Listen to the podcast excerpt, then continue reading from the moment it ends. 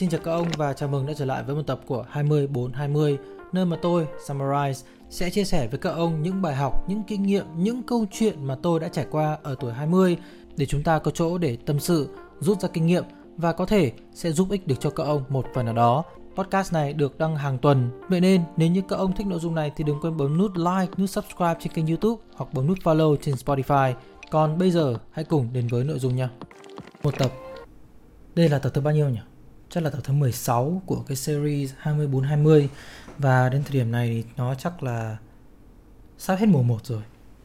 Tôi chỉ định làm cái series này đến khoảng 20 tập thôi bởi vì nó là 24 20 mà 20 câu chuyện dành cho tuổi 20 và điều đấy có nghĩa là chúng ta sẽ có mùa tiếp theo, mùa 2 và mùa 2 sẽ có một cái format hoàn toàn khác thế này. Tất nhiên vẫn sẽ là câu chuyện dành cho tuổi 20, vẫn sẽ là 20 câu chuyện. Nhưng mà các ông đã nghe 20 câu chuyện của tôi rồi thì 24 20 mùa 2 nó sẽ là câu chuyện của những người khác nữa. Đó, tôi thông báo trước với mọi người như vậy thông qua cái intro như thế này. Còn về tập hôm nay thì vẫn như mọi khi, nó vẫn sẽ là một câu chuyện tôi gặp phải tuổi 20 của tôi. Và đây có thể coi là cái câu chuyện mà tôi um, tôi chắc chắn là tôi là pro siêu giỏi trong cái mảng này rồi. Và câu chuyện đó chính là câu chuyện về um, chuyện tình cảm. Có một câu hỏi mà tôi hay được nghe đó là làm thế nào để yêu lâu lý do vì sao tôi có tôi có câu hỏi này ấy, không phải tôi có câu hỏi mà là mọi người hay đặt câu hỏi này cho tôi ấy, là bởi vì tôi có một mối quan hệ một mối tình kéo dài đến bây giờ là 9 năm rưỡi rồi và đối với mọi người thì đó là một điều khá là bất ngờ khá là lớn khá là dài khá là nói chung là khá đặc biệt. Thế nên mọi người băn khoăn là tại sao tôi có thể làm được điều đó? Thực thực ra nhé thành thực mà nói nhé nó không khó. Tại sao lại như vậy? Um, có thể với mọi người cái chuyện yêu đương nó không suôn sẻ. Mọi người muốn yêu ai đó thật lâu thật đậm sâu thật nhiều thứ này nọ. Cá nhân tôi thấy là tình yêu là một cái gì đó mà mình nên có cái tư tưởng nó rõ ràng hơn một chút. Tôi cảm giác như mọi người thường đặt tình yêu ở một vị trí nào đó hoặc là một cái um, khuôn khổ nhất định nào đó mà nó phải như thế này phải như thế kia. Đối với tôi ấy, tình yêu nó là một thứ khá rõ ràng. Nó là tình cảm dành cho gia đình. Và điều đấy có nghĩa là chỉ có gia đình mới yêu nhau được thôi chứ còn người ngoài sao mà yêu nhau được? Mà nếu như mình nghĩ thực sự nghĩ thật sâu về cái điều vừa rồi thì đó là sự thật. Sẽ chẳng có một ai yêu mình hơn chính mình và gia đình của mình cả. Người đầu tiên phải yêu mình là chính mình và những người còn lại là gia đình mình. Lý do vì sao chúng ta có cái phần lý, phần còn lại là bởi vì đôi khi mình sẽ không thể nào yêu cầu hoặc là bắt gia đình mình phải yêu mình. Đó là sự thật. Có thể có những gia đình không yêu thương nhau và đó là sự thật mà chúng ta phải chấp nhận thôi thế thì tại sao lại như vậy? Tại sao tình yêu lại là một tình cảm dành cho gia đình? Thế còn đôi lứa thì sao? Nam nữ thì sao? Tôi nghĩ là khi mình coi người ta như người nhà thì mình yêu người ta. Nhưng mà cái quan trọng là phải coi người ta như người nhà. Làm thế nào để coi người ta như người nhà? Đây là một điều khá là phức tạp. Và đó là bài học tôi đã học được trong suốt tuổi 20 của mình. Đến tận bây giờ tôi vẫn đang học cái bài học đó câu chuyện là tôi là một đứa có gia đình không được ổn cho lắm. Thế nên cái khái niệm yêu với khái niệm gia đình của tôi nó khá là phức tạp. Cho đến khi tôi gặp cái cô gái này, thì cô này mới dạy tôi thế nào là yêu. Và mẹ cô ấy dạy tôi thế nào là thương. Lúc đấy tôi nhận ra nhiều thứ lắm. Yêu và thương người ta hay nói như kiểu nó là một, người ta kết hợp nó lại với nhau yêu và thương trong cùng một chữ, trong cùng một câu. Nhưng mà sau khi tôi trải nghiệm đủ thì tôi nhận ra là hai cái thứ này nó khác nhau lắm và nó nên được tách biệt ra. Yêu ấy, ban đầu tôi thấy nó là một thứ tình cảm, mà tình cảm thì nó rất dễ mất. Tình cảm thì nó có thể đến và đi. Nếu như mình yêu người ta một thời gian sau người ta hết yêu thì sao? Thế nên là tôi không tin lắm vào tình yêu và sinh ra lớn lên trong một gia đình mà bố mẹ ly dị vì hết yêu nhau. Và bạn bè xung quanh tôi thì hầu như gia đình nào cũng có sự ly dị, sự chia ly. Tôi thấy rằng tình yêu nó là một thứ nó không được bền vững cho lắm. Sau đó tôi mới biết rằng là tình yêu là một sự, gọi là công hiến. Đó là cô ấy dạy tôi như vậy. Không phải là dạy như kiểu là anh phải nghe này mà người đấy làm điều đó với tôi và tôi chứng kiến và tôi nhận ra tình yêu không phải là lúc nào cũng nói ngon, nói ngọt với nhau. Nói những cái câu dễ nghe, lọt tai hoặc là khiến cho người ta phải cảm thấy vui vẻ hoặc làm làm cái gì đó khiến người ta vui. Yêu nó là công hiến và cái từ đấy nó thực sự rất là ý nghĩa nếu như mình, nếu mình hiểu được cái từ đó. Công hiến là thế nào? Cống ấy, cống nộp ấy, cho cho không. Hiến là hy sinh. Hiến như hiến tạng ấy hiến là là không có khái niệm, gọi là đòi hỏi gì cả. Hiến là cho và chỉ có cho mà thôi. Nếu như mình chỉ coi như cho và nhận trong tình yêu, mình nghĩ rằng coi, mình mình nghĩ rằng là tình yêu là phải có cho và nhận. Thì nó không phải là yêu nữa rồi. Nó cũng chỉ là một mối quan hệ bình thường thôi. Một quan hệ xã giao thì mình mới cần cho và nhận.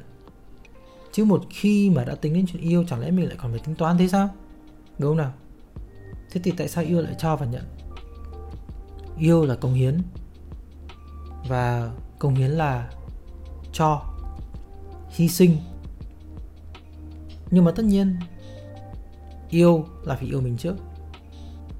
Thế nên nếu như cái sự hy sinh của mình mà nó ảnh hưởng đến các con người của mình, nó làm trái với cái việc mình yêu thương bản thân mình, thì đó là cái dấu hiệu để mình biết mình không nên yêu người này nữa. Yêu lúc nào cũng sẽ phải cống hiến, cũng sẽ phải hết mình. Nhưng một khi cái tình yêu đó nó ảnh hưởng đến mình ảnh hưởng đến cái tương lai mình, cái sự nghiệp của mình, cái công việc của mình, cái tình yêu mình dành cho chính mình, thì đó là lúc để cân nhắc lại về tình yêu đó. Nếu như có thể thay đổi thay đổi được, sửa chữa được thì mình tiếp tục, còn nếu không thì dừng, bởi vì mình phải yêu mình trước. Và đó là cái luận điểm đầu tiên, yêu là công hiến. Thanh niên này công hiến cho tôi khá là nhiều. Cái đợt mà tôi bị ốm nặng, tôi nằm viện, thanh niên này đã đến chăm tôi hàng ngày, mà vẫn đi làm, vẫn đi học vẫn đến chăm tôi hàng ngày.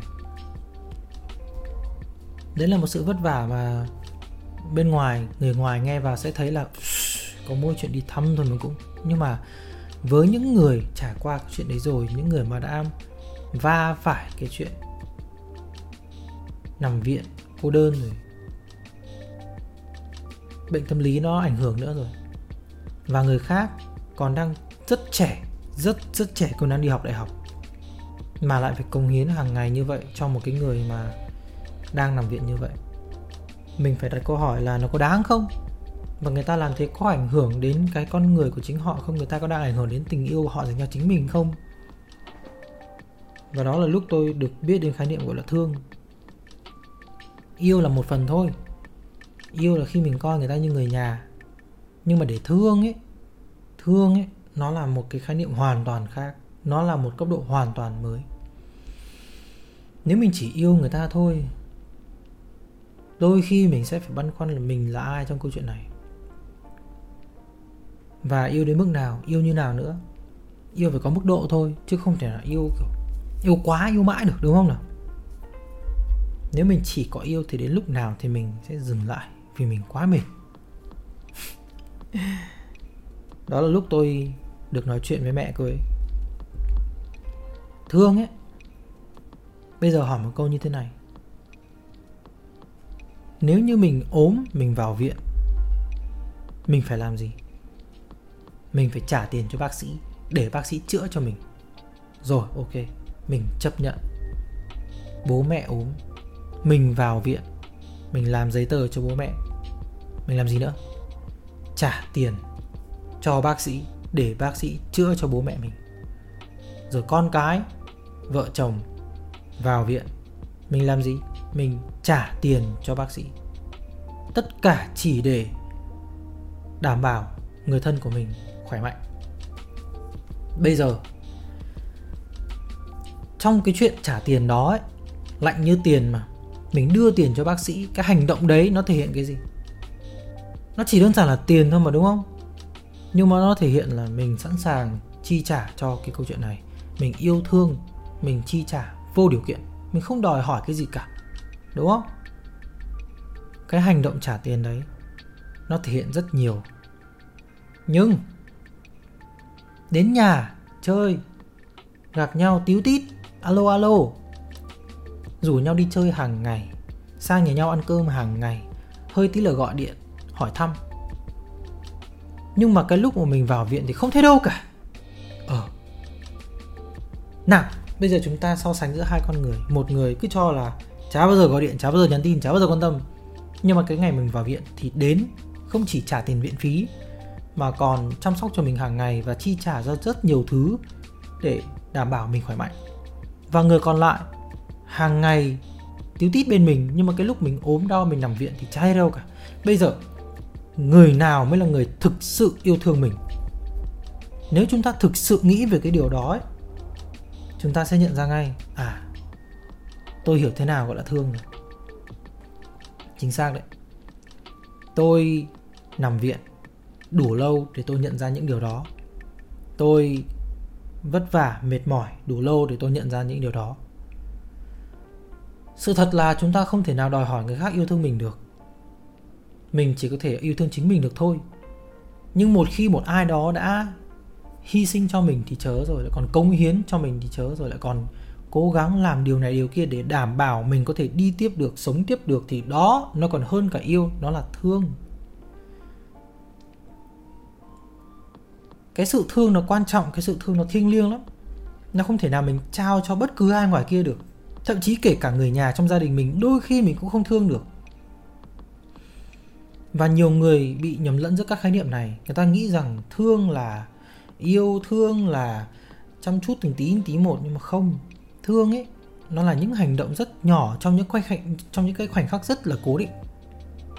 Ví dụ, người nhà ốm đau, mình sẵn sàng bỏ tiền, không nghĩ nhiều, không nói nhiều, sắp xếp công việc đến thẳng đấy, chi trả tiền viện phí này nọ, đầu vào, đầu ra, bác sĩ này, bác sĩ kia, trông đêm trực ca, đưa cho y tá, bảo trông nói chung là đầy đủ tất cả mọi thứ. Lúc đấy là thương, đúng không nào?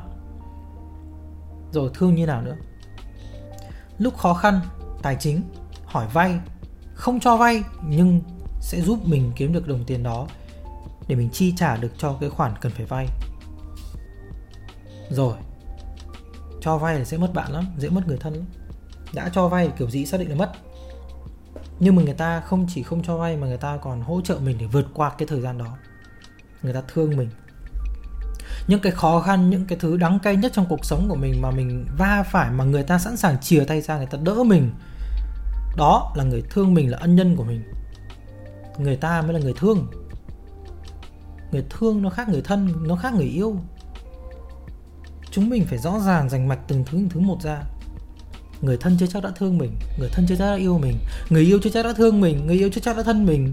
Và tất nhiên, người thương mình chưa chắc đã yêu mình. Có những người thương mình không phải vì yêu mình, mà vì thực sự coi mình là một cái gì đó giá trị mà người ta cần phải gìn giữ.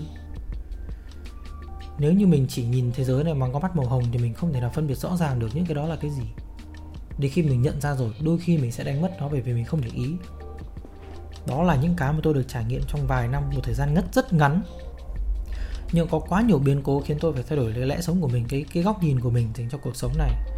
Và tôi thực sự choáng ngợp trước những cái sự thay đổi đó trong cuộc sống của chính tôi. Khi tôi nhận ra người thương tôi không phải là người nhà, không phải là người thân. Khi tôi nhận ra người yêu tôi là một người sẵn sàng hy sinh nhiều đến mức như vậy. Bây giờ quay lại cái câu hỏi ban đầu, làm thế nào yêu nhau lâu thế? À yêu. Thứ nhất, yêu. Làm thế nào để yêu lâu á? Yêu đã. Cống hiến, đừng đòi hỏi. Cống hiến. Vô điều kiện, hết mình và thứ hai, cố gắng thương. Thương ở đây không thể nào chỉ có là alo alo hàng ngày tiêu tít được, mà thương ở đây là phải tính trước cho những cái điều kiện nó có thể xảy ra. Ví dụ, tiền nong, phải kiếm tiền. Những cái lúc khó khăn, đập tiền vào mồm thì mới sống được. Những lúc khó khăn, đi viện, quỳ xuống trước mặt bác sĩ bác sĩ ơi, em yêu cô ấy, làm cứu đi à? Làm gì có chuyện, đúng không? Thương là phải tính trước là tương lai hai đứa sẽ ở đâu, bao tiền, như thế nào, thu nhập hàng tháng bao nhiêu và có con như thế nào, con nó sẽ đi học chỗ nào. Những cái đó mới là cái thương mình tính trước những cái đó để cái bước tiếp theo ấy, năm, sáu bước tiếp theo trong cái kế hoạch của hai đứa, kể cả nó có gặp nhiều biến cố, nó vẫn va, nó, kể cả nó có ngã, nó vẫn ngã xuống đệm chứ không phải ngã xuống đất. Cái việc đấy là mình phải chuẩn bị sẵn. Yêu thương nhau nó là như thế. Và đôi khi cái việc chuẩn bị cái đệm để hai đứa ngã vào, nó là việc của thằng đàn ông. Tính toán xem là ngã thế nào, ngã cho thật đúng chứ còn mình không thể nào mình nói với cuộc đời là tao sẽ không bao giờ gặp chuyện. Làm gì có chuyện? Kiểu gì cũng sẽ gặp vấn đề, kiểu gì cũng sẽ gặp chuyện. Nhưng mà cái nhiệm vụ của mình là tạo ra cái đệm bên dưới. Cái đệm đấy nó có nhiều ý nghĩa lắm. Nó có thể là tiền tiết kiệm, tiền bảo hiểm, tiền phòng vệ, tiền đầu tư, tài sản riêng. Những cái thứ rất là hiện thực, rất là thực tế để nếu như có chuyện thì còn lôi ra mà xử lý. Đó là thương và vì cái tình thương đó, mình mới dành thời gian ra để mình cày cuốc, mình cố gắng, mình vượt qua từng ngày một và nhẫn nhịn nhau. Bảo là bây giờ dù có khó khăn, dù có bực bội, dù có muốn chém nhau đến nơi rồi, nhưng mình vẫn phải nghĩ là mình cần phải hoàn thiện nốt cái này, tập trung cho cái những cái này để ngày mai, ngày kia còn có những cái bước tiếp theo. Chứ đừng có mà nhìn vào những cái hèn mọn hàng ngày thì mình khó khăn mới khó chịu với nhau. Hỏi tôi là người người yêu em khó chịu lắm thế này thế kia, nghĩ này nghĩ kia. Xong rồi tôi hỏi một câu, thế mấy năm nữa hai đứa định làm gì với nhau? Định có cái gì với nhau? Có con à? Có kết hôn à? Hoặc hỏi một câu đơn giản đấy, cưới về làm gì? Cưới về làm cảnh à? Cưới về để ngồi đó à? Hay là cưới về để có cái tờ giấy? Nếu như cưới nhau về chỉ để chứng minh với thế giới là chúng tôi là vợ chồng thì nó chẳng khác gì set up một cái câu hỏi khác, đó là bao giờ thì chia tay, bao giờ thì ly dị. Cưới nhau về để tạo ra một cái giá trị mà hai đứa đang cùng phấn đấu, cố gắng. Yêu thương nhau để thế. Yêu nhau là để làm như vậy. Chứ còn yêu nhau lâu để làm cái gì? Ngâm cá nhiều thành mắm. Để cái gì lâu nó thối. Hai đứa cùng xây dựng, cùng tiến tiến lên vì nhau, cố gắng để đẩy nhau lên phát triển vì một cái gì đó trong tương lai, thương nhau, thì chắc chắn yêu lâu. Hiểu được cái khái niệm thương nhau thì sẽ yêu lâu. Chứ còn yêu nhau chỉ để tính thời gian, để khoe, để khè nhau. Ui, tao, cô này yêu nhau mấy năm rồi, chắc chắn lắm. Không ly dị đâu. Hả? người ta yêu nhau cả chục năm, người ta yêu nhau cả hai chục năm, người ta vẫn ly dị như bình thường.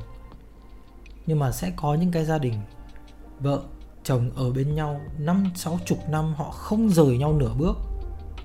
Bởi vì họ thương nhau. Tôi nghĩ rằng nếu như mọi người có thời gian gặp những cái cặp vợ chồng già mà còn yêu thương nhau ấy, tìm những người như vậy rất khó. Tìm các cặp vợ chồng già tầm 60 70 tuổi. Tầm ông bà hỏi là hai người khi mà cãi nhau, bực nhau, hai người làm nào? Cái đấy mới là cái giá trị chứ đừng hỏi mấy cháu, mấy cái em ngoài kia, sao mà yêu.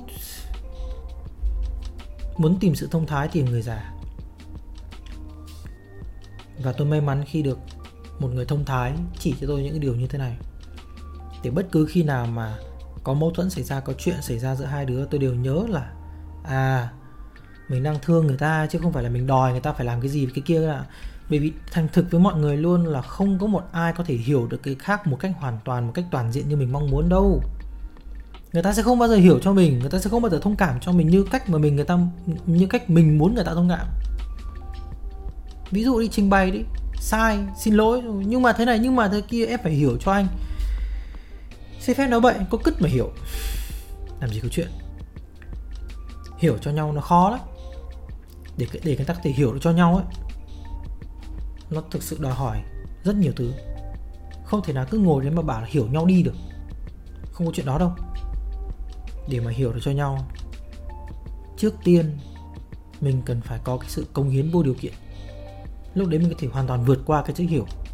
Không cần hiểu cũng thể, cũng có thể yêu thương nhau được. Không cần hiểu vẫn có thể yêu thương nhau được. Đúng không? Không cần biết, mình tin rằng người ta không làm cái điều này vì cái mục đích xấu xa gì cả. Tôi hiểu cô đủ để tôi biết rằng cái điều này nó không dẫn đến cái sự tai họa về sau. Thế nên cô cứ làm đi. Tôi không nghĩ chuyện này nữa. Thế nên chúng ta có thể bỏ qua những thứ vặt vãnh hàng ngày, ví dụ như đánh giấm nhầm chỗ hoặc là đi đây đi đó, liếc này, liếc kia, làm này, làm kia, nói tất cả những cái đó đều là thứ vặt vãnh bởi vì cái thứ mình quan, mình đang tập trung nhất, cái thứ quan trọng nhất ở đây là cái tình thương đó. Mình tính trước cho tương lai của nhau. Mình thương nhau thì mình không bao giờ cần phải quan tâm đến những cái thứ vụn vặt hàng ngày, hèn mọn hàng ngày không sân si những cái thứ nhỏ bé mỗi ngày nữa thì tự dưng thời gian nó trôi rất nhanh. Và khi thời gian nó trôi nhanh thì mình ờ, đôi khi ngoảnh lại ui chết mấy năm mất rồi. Lúc đấy lại có người hỏi mình ô sao mà bạn yêu nhau lâu thế? Làm nào? Bí kíp là gì? Bí kíp thế nào để yêu thương nhau lâu thế? Mình còn chẳng để ý ấy, chẳng quan tâm ấy. Mình còn đang bận tính cho tương lai làm gì có thời gian để mà ngồi đây mà nghĩ cho ngày hôm nay. Lúc đấy lại cố gắng kìm thời gian lại giữ vững thời gian lại cố gắng tận hưởng tối đa cái thời gian bên nhau, thì lúc đấy tự nhiên mình nhận ra là, ồ, mình chỉ muốn, khi nào ở bên người ta là mình chỉ muốn vui. Làm nào hai đứa vui? Hỏi câu, em muốn làm gì, vui không? Thế nào là vui? Đối với em thế nào là vui? Em làm gì thì em vui. Em làm này vui không? Ok, mình cùng làm. Không quan trọng cái việc là anh có vui hay không, quan trọng là em vui em vui thì anh sẽ vui. Yên tâm là em vui thì anh sẽ vui. Miễn là cái việc này nó không trực tiếp khiến anh bực được đấy, kiểu thế. Hai đứa tự nhiên tiêu tít với nhau và tự nhiên cái niềm vui nó nhân đôi một người vui thành hai người vui. Bởi vì mình bỏ qua những cái vụn vặt hàng ngày.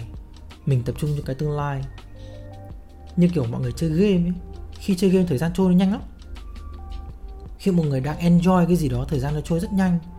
Và cái này nó sẽ đi đi lại lại, nó sẽ tương tác cả hai chiều.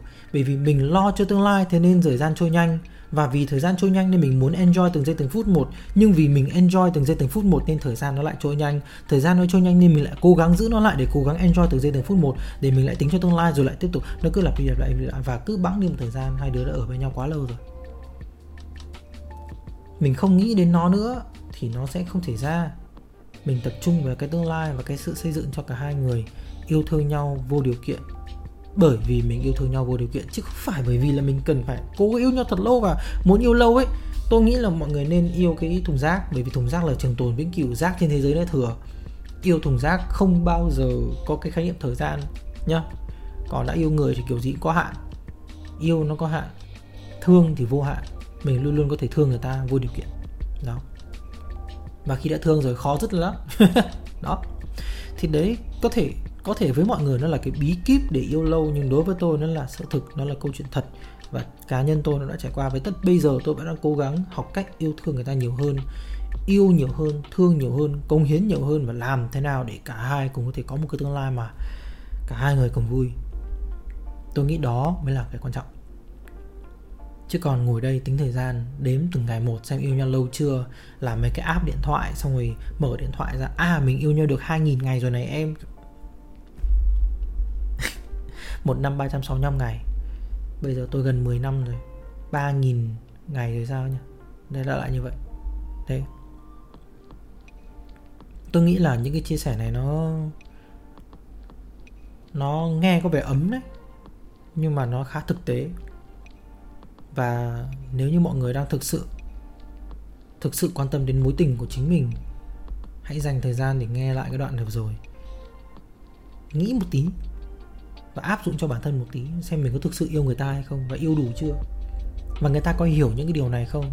Nếu chưa hiểu, hãy cho người ta nghe những cái này để chúng ta cùng nhau yêu thương nhau nhiều hơn, bởi vì thế giới này quá thiếu tình yêu.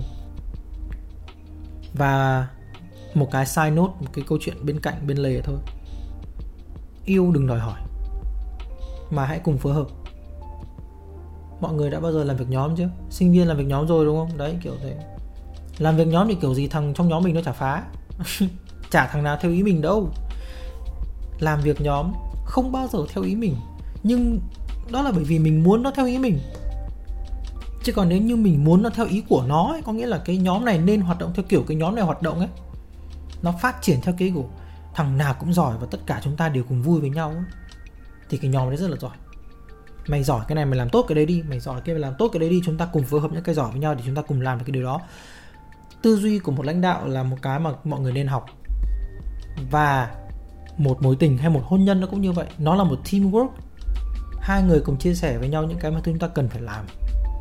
Anh làm tốt cái của anh, tôi làm tốt cái của tôi. Chúng ta cùng phối hợp với nhau để xây dựng cái mối quan hệ này lâu dài.